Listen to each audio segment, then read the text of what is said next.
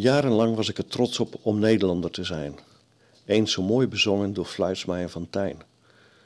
Een stukje uit de tekst dat mijn zinzins representatief was voor ons land. 15 miljoen mensen op dat hele kleine stukje aarde. Die schrijf je niet de wetten voor, die laat je in hun waarde. 15 miljoen mensen op dat hele kleine stukje aarde. Die moeten niet het keurslijf in, die laat je in hun waarde. Het land vol groepen van protest, geen chef die echt de baas is. Gordijnen altijd open zijn, lunch een broodje kaas is. Het land vol van verdraagzaamheid. Maar al jarenlang is die trots aan het afkalven. En nu is die trots geheel en al verdwenen. Ik voel me ontheemd in eigen land. Ik kan me niet meer identificeren met de mainstream opvatting, overheidsbeleid en opgedrongen trends door een kleine elite, NGO's en enkele marxistische minderheden. Allereerst zijn we als land steeds verder afgedreven van de oorspronkelijke Joodse christelijke waarden. Met grote gevolgen. Recht is geen recht meer. Democratie bestaat al lang niet meer. Normen en waarden zijn in verval. De overheid gedraagt zich niet meer als dienstbaar ten opzichte van het volk. Het volk is er voor de overheid. Ik wil er zomaar eens een paar zaken uitlichten om deze column niet te lang te maken. Zie het als een inleiding voor wellicht vervolgcolumns. Toen ik opgroeide was het heel gewoon dat de kostwinner genoeg verdiende om zijn gezin te onderhouden, zijn hypotheek af te lossen of zijn huur te betalen, alsmede alle rekeningen. En er bleef ook nog wat over om te sparen. Heden ten dagen moeten beide ouders werken om die hypotheek te betalen, als je die al krijgt, en zijn ze vervolgens afhankelijk van toeslagen om nog rond te komen. Laat staan dat ze nog kunnen sparen. Hoe kan het bestaan dat je in Nederland afhankelijk bent van toeslagen om rond te komen? Het belastingregime in Nederland is volledig doorgeschoten. Des te lager je op de sociale ladder staat, des te minder je kunt profiteren van zaken als aftrek en subsidies.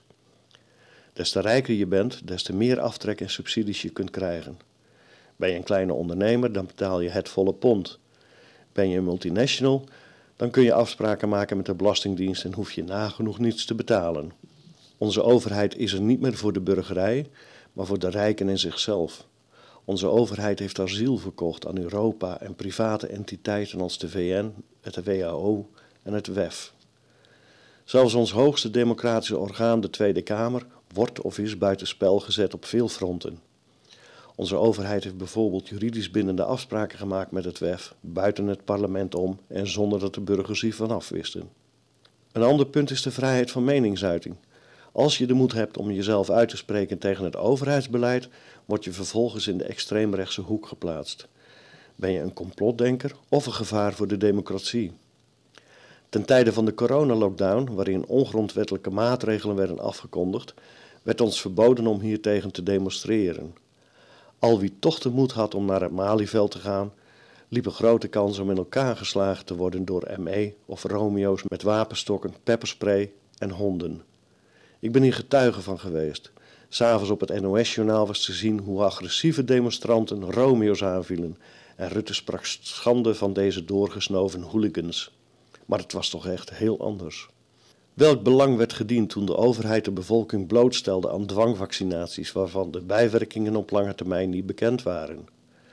Welk recht kunnen nabestaanden doen gelden op het overlijden in eenzaamheid van onze bejaarden in verpleeghuizen? Als Pepijn van Houwelingen vervolgens in de Tweede Kamer tribunalen voorspelt om rekenschap af te leggen voor deze draconische maatregelen die zelfs tot zelfmoorden leiden, wordt hij gedemoniseerd en kalde gesteld.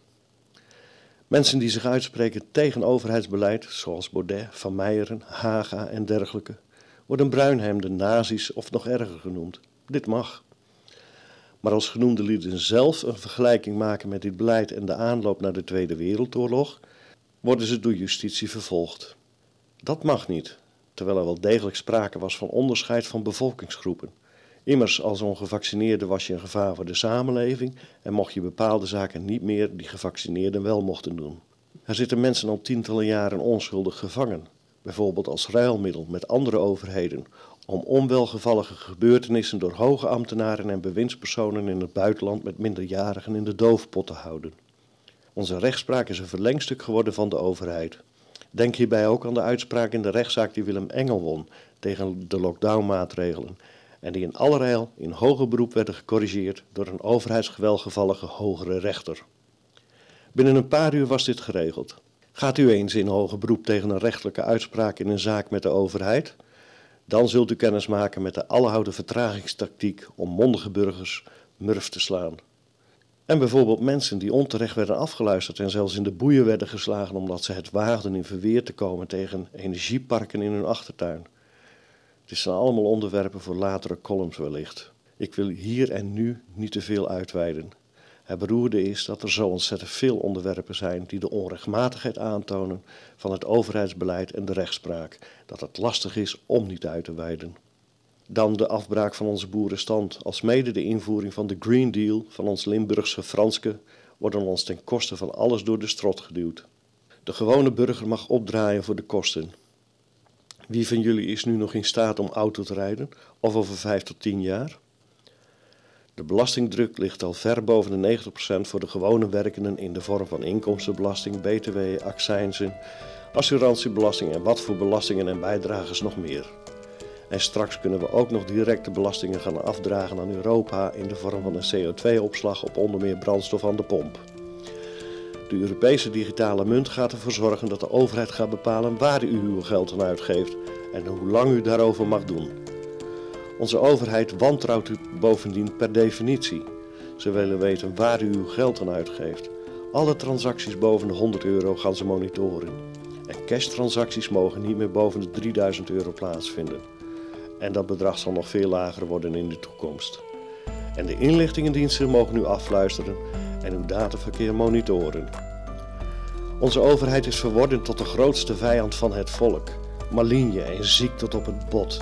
En er gaat niets aan veranderen tenzij ieder van ons zijn verantwoordelijkheid pakt. Dit kun je bijvoorbeeld doen door de juiste politieke partijen te stemmen bij verkiezingen. Door niet meer te kopen bij de Amazons van deze wereld. Door lokaal je inkopen te doen, bijvoorbeeld rechtstreeks bij de boer, bij de lokale ondernemer. Maar dit is dan weer een onderwerp voor een andere column wellicht, zoals zoveel andere onderwerpen. Terug naar het begin. Ik heb dus meermalen overwogen het bijltje erbij neer te gooien en te emigreren. Maar steeds sterker leeft de overtuiging dat dit wel het laatste is wat ik zou moeten doen. Ik wil me uitspreken. Ik wil dat de leugen in het licht wordt gezet. Dat de waarheid wordt gebracht. Dat is mijn christenplicht. Ik capituleer niet. Dammer extreem rechts gelabeld. Dammer een gevaar voor de democratie. Maar ik weiger te capituleren zolang Rutte en Co aan de macht zijn, blijf ik me uitspreken. Maar ik bid ook voor ze, dat ze zich mogen gaan bekeren dat ze in mogen gaan zien dat ze een Godgegeven mandaat hebben gekregen om het volk te dienen, volgens zijn aanwijzingen. Het zou bijvoorbeeld geweldig zijn dat iedere premier in ons land als eerste taak zou krijgen de grondwet geheel over te schrijven in het eigen handschrift, zodat hij of zij notie neemt van de inhoud. Graag uw gebed voor onze overheid en koningshuis, hoe lastig dit ook mag zijn.